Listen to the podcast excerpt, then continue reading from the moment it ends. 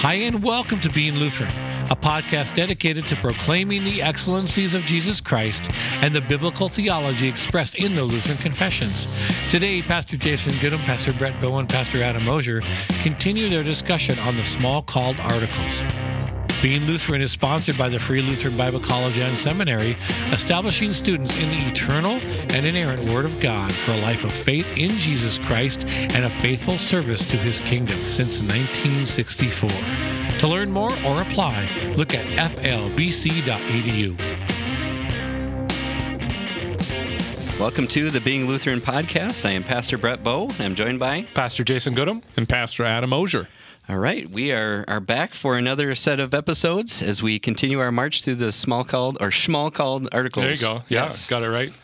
Yeah, we're this is the last section in the first part, the indisputable uh, articles. There's no conflict. We're in more or less lockstep with the Roman Catholics on these. These- I mean, these are the basic foundations of the faith. But we will It's do coming. four more episodes on them. Yeah. like it or not. Whether you like, yes. I don't care if you don't.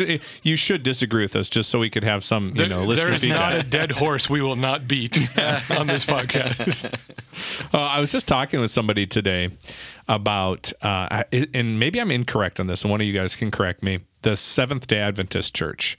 Um, we were talking about that and how they went from being a sect or a cult ish type of, of group because of their doctrine to more of a, what we would call mainstream or you know under the umbrella of Christianity and was it not something like this article that they finally came into agreement with like there was some question and, and I could be completely making this up but as I understand the church history there was a major shift in their doctrine to bel basically in in regard to the Trinity and the life of Christ I think it was maybe something along those lines so it's like you say all the agreement over the course of time matters because we're talking about you know the doctrine the light, the basics of Christianity so there's value is what I'm saying in talking about this I was not aware we had let them in the front door yet. Interesting. Yeah. I thought they were still kind of at that level of Mormon Jehovah's Witnesses, mm, where mm-hmm. people, un, un, you know, uncritical people think they're just a different denomination of Christianity. But I was unaware they had changed their doctrine. Yeah, and, and that is to the best of my understanding that that happened. And I'm not sure hmm. when. Yeah. I'm not even. I could be just lying. It just filling time here, but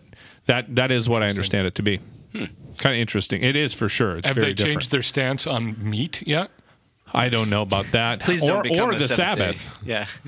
I don't know that or the Sabbath, but I do know that um, I do know that they have a really good singer named Wintley Phipps. I think he is a, an Adventist singer, and he he his his voice sounds like butter. You should look him up. Is that a real person? Wintley Phipps. That yeah. honestly sounds like a Simpsons Simpsons character. I'll tell you that right now. Look him up. He's great. All right. All right. Well, let's let's read this. Uh, I always feel like it's like part one, article four, Yeah, section one, dash, Paragraph three. Paragraph, like- yeah. This is clearly in the statutes Yeah. about when your tabs are due. Right. Yeah. All right. It's uh, part part one, article four. Uh, I think I said that right. Yep. For for us here, I'll, I'll read the paragraph, and uh, we can uh, go from there. It says that the Son became a human being in this way: He was conceived by the Holy Spirit without male participation, and was born of the pure, holy Virgin Mary. After that, he suffered, died, and was buried, descended into hell, rose from the dead, ascended into heaven, is seated at the right hand of God.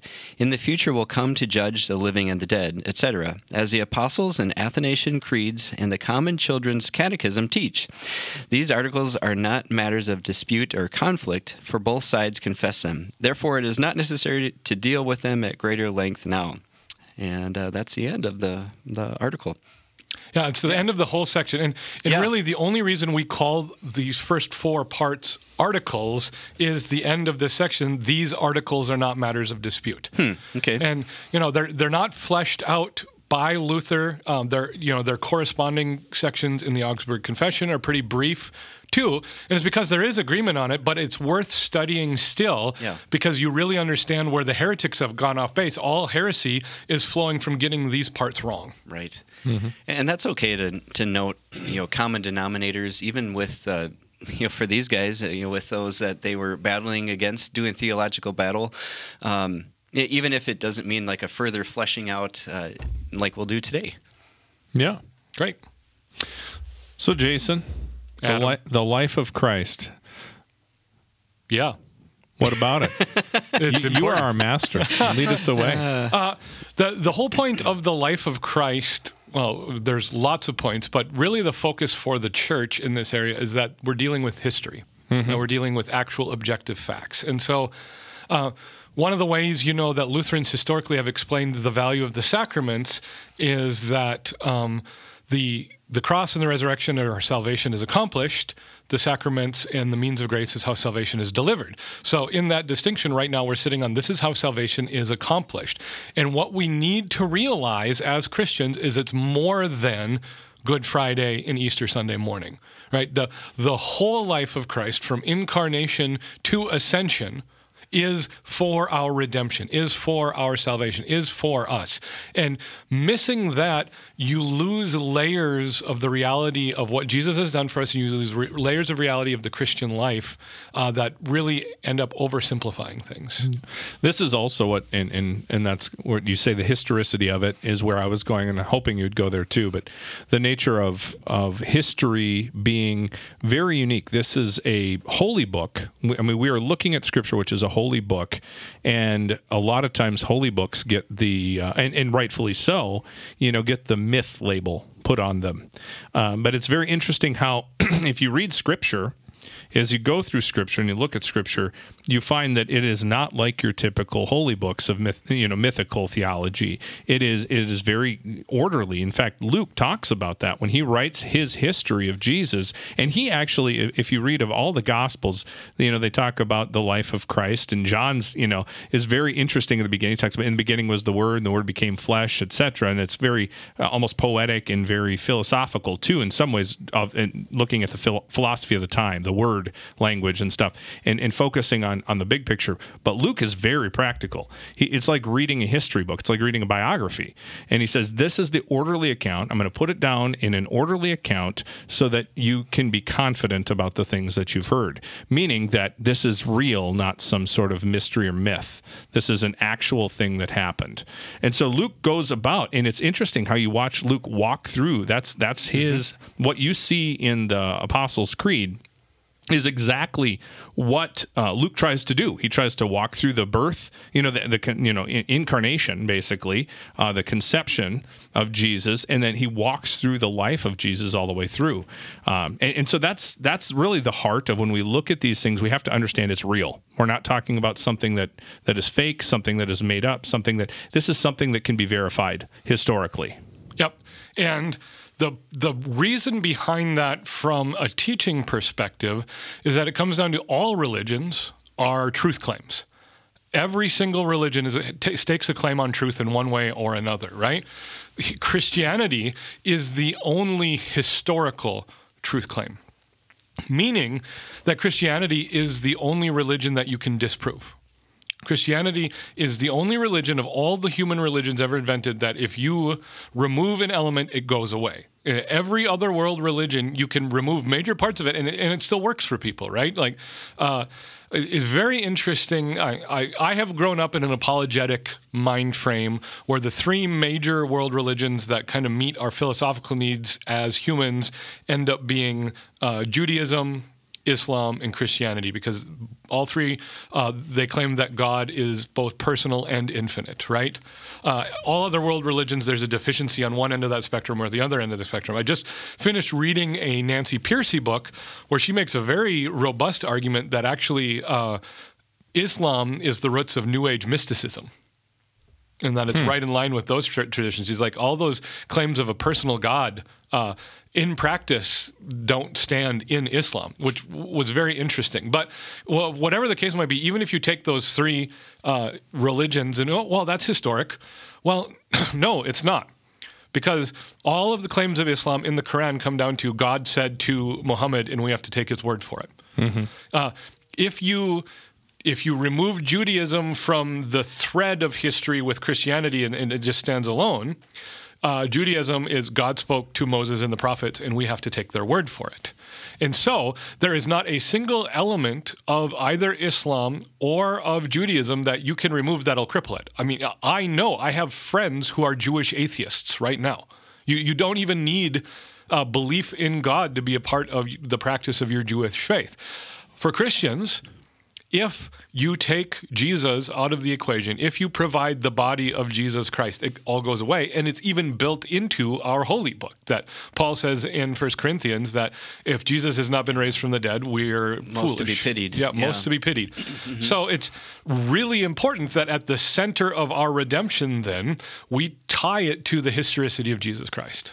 Mm-hmm. Yeah. Do you guys ever, when you're preaching or, or teaching, even just using the word story, um, just feeling like you need to say, you know, this is an actual historical event, or I, I- have you ever? I used hesitate to use the word story Yeah. um, because of you know, Right. like People you say the like story of David. storybook, or yeah, So what I what I generally when I when I'm talking about the historicity of it, I'll use narrative. Mm-hmm.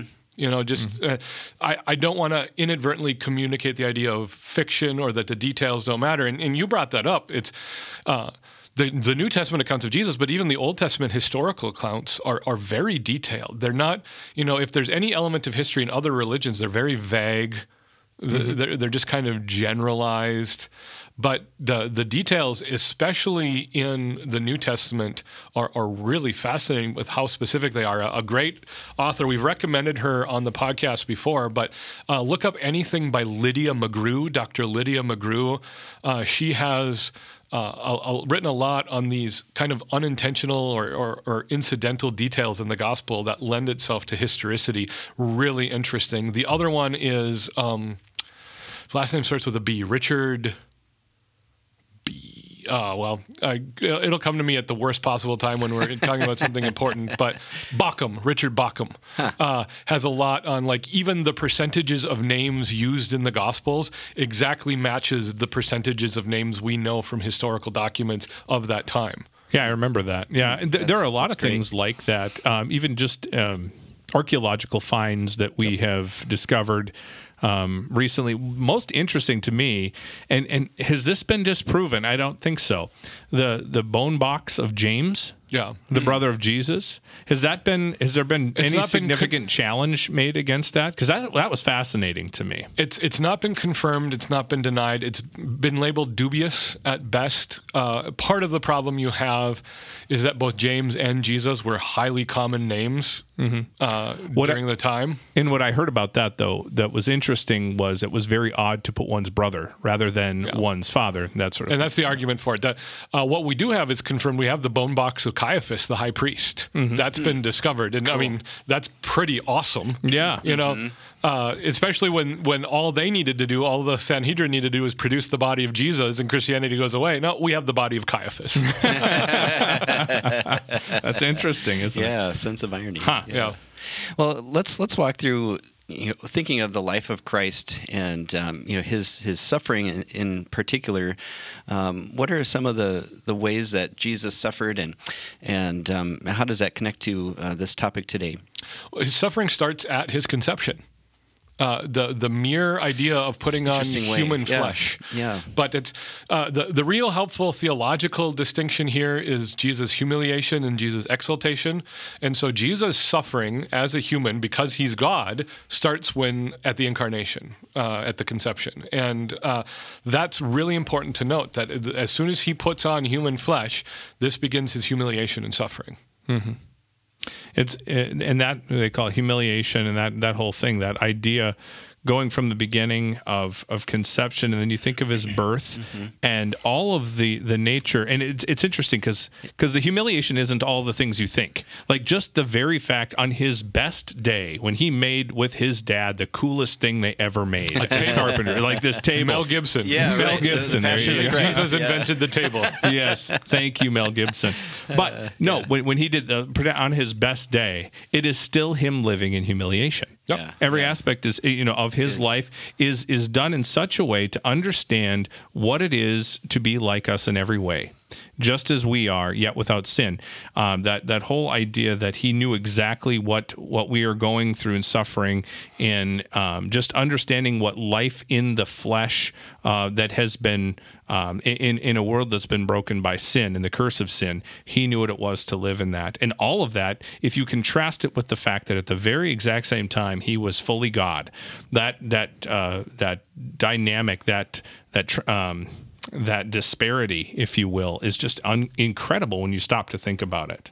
That, that and this is one that, that stands out to me. So you've got his conception, right, growing in the womb of Mary, born in in the most humble Yeah. of circumstances, dealing with Animal a- trough. Yeah, animal. Yep. I mean, and and some of that is is dramatized from our. You know, it'd be crazy for a baby to be born in a barn today, right? We think about that. I mean, it, it's not. It wasn't usual back then. I Actually, knew someone who was born in a barn growing up in North Dakota. of course you did. of course you did, Jason. Yes. That's your part of North Dakota. I, I, I grew up and found some parts of that uh, more believable than other people probably did. but you see what I'm saying? I, I mean, and it, it's not that it's that unbelievable. It was common of that day to stay in places like that, and and with the the whole nature of the census that was taking place, it was natural that it was going to be difficult to find a place to stay, etc. Blah blah blah. But all the, the one thing that stood out to me, and this is one we don't think a lot about his humiliation, is that Jesus grew in wisdom and stature and in favor with God man. And we we we hear that and we think, oh, that's really nice. Like he was just, you know, he grew up and this, this is real sweet and he was a smart kid and all this stuff. But you're thinking God grew in wisdom. Yep. Wow. the- you know, like what do you do with that? In, in Jesus' earthly life, as he grew, there were things that he could not do that he grew into being able to do. Like Jesus had to learn to walk, right? And and that's where if you've ever been exposed to any of the Gnostic Gospels, that's where they, they start to screw this stuff up really rapidly. It, it's either in the Gospel of Thomas or the Gospel of Mary Magdalene that uh, Jesus gets mad at one of his friends in grade school and kills him and then raises him from the dead. Wow. You know, stuff like that. It's in there though. It's it's kind of funny, but Yeah. it, it, it's that sort of thing. But you look at it all. And, and there, there are some things it's like it's fun. Uh, I think the best depiction of Jesus Christ on film and I haven't seen The Chosen, so Okay, you guys, I I haven't seen it. But from what I've seen, uh, is Bruce Marchiano in the Visual Bible of Matthew.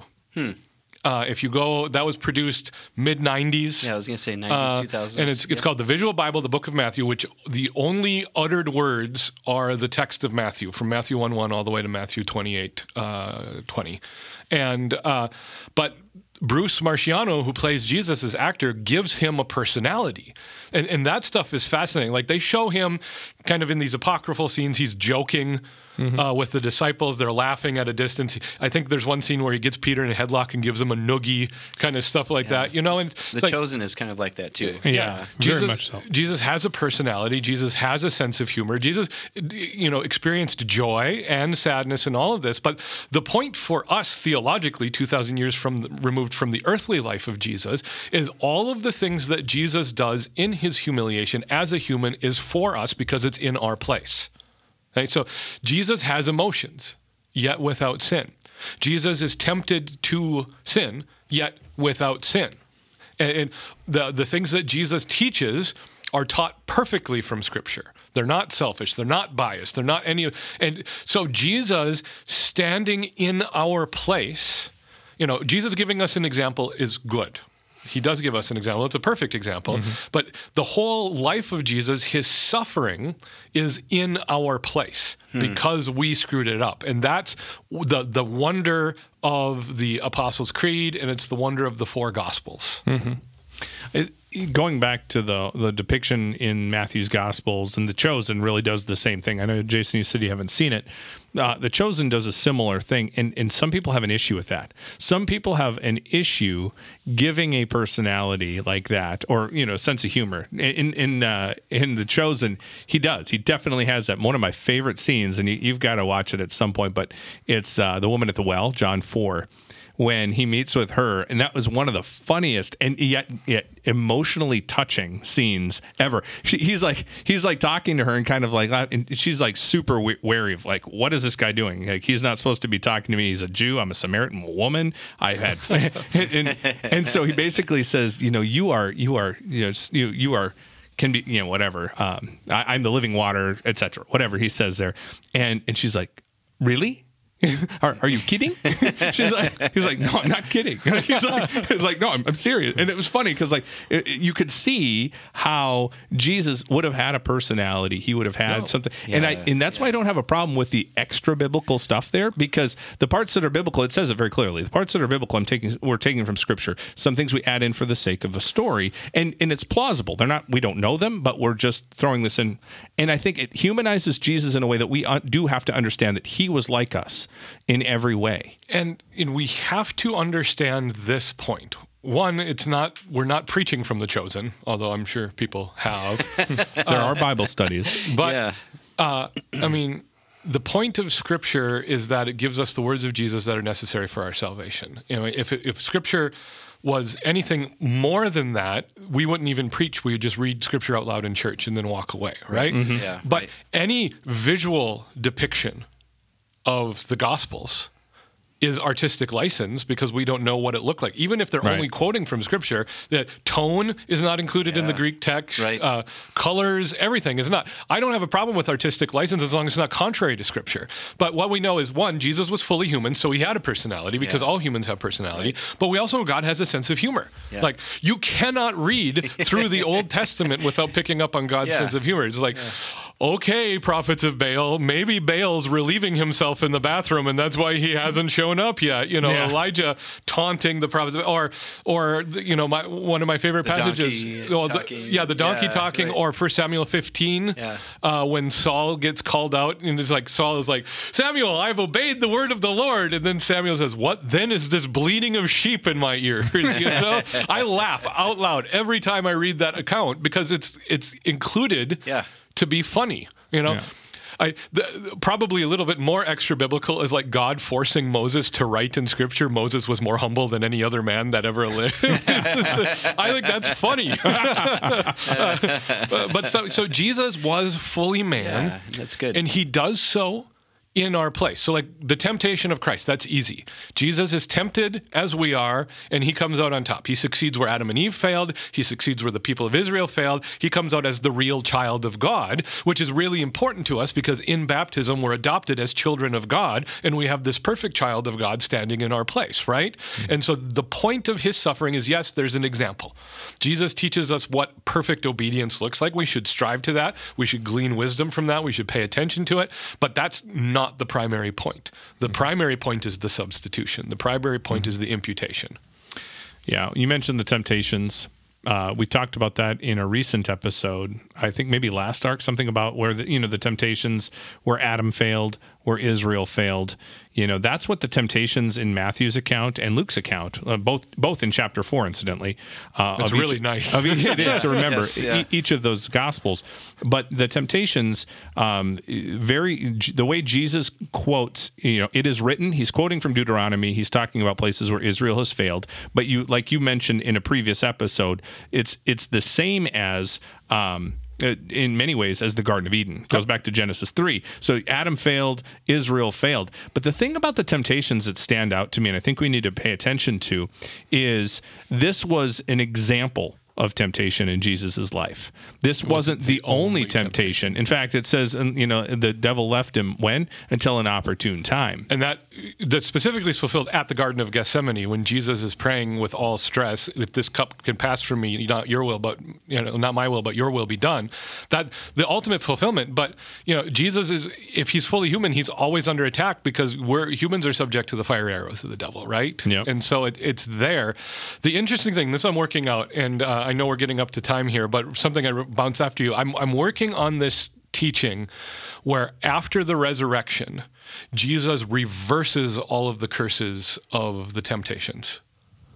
So, uh, in, in, it's a little bit weak, but I think there's something there. So, if you take all the post resurrection appearances of Jesus in, in the four Gospels, so the first temptation is bread, and Jesus in the resurrection feeds the disciples, right? And the second temptation is tempting God, and Jesus forgives Peter for his falling into temptation, right? And uh, he pat the the other one is he gives the disciples the peace of God. So you're not testing God, you're passing God's peace instead as a disciple.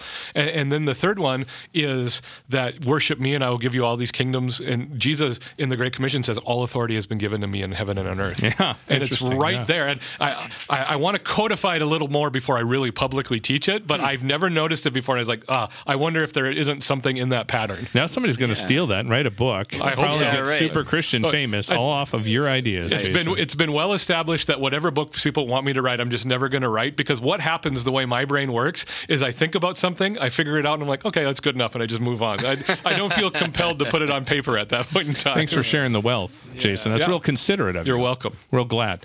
No, I know. I know we've got. Um, you know, I, we're coming up on, like you said, on time. Is there anything else we want to talk about? By the way, of Jesus, because next week we're going to continue this idea of the life of Christ and look at some of the things. And we've gotten through the temptation. He's been like us in every way, but uh, there's a lot to talk about. His his you know rejection, his uh, the the denial, the betrayals, the death and burial, that sort of thing. I think if we build his death and resurrection together and then launch forward from the resurrection as we're talking about the life of Christ, I think it'll be more effective than if we try to do it all in, you know, negative two and a half minutes. Sure. Sounds good. Well, thanks for listening, and, and we'll catch you next time. Thank you for joining us. Please look us up on the web at beinglutheran.com. Also, invite a friend to check us out on Spotify and iTunes. You are all invited to the Summer Institute of Theology. It begins on August 7th and runs through August 11th. It's at the Free Lutheran Bible College and Seminary in Plymouth, Minnesota. Join pastors and lay people from around the country for training in apologetics, congregational leadership, systematic theology, and studies in the Psalms. Find a full list of electives and registration information at flbc.edu/sit. God bless you and have a great week.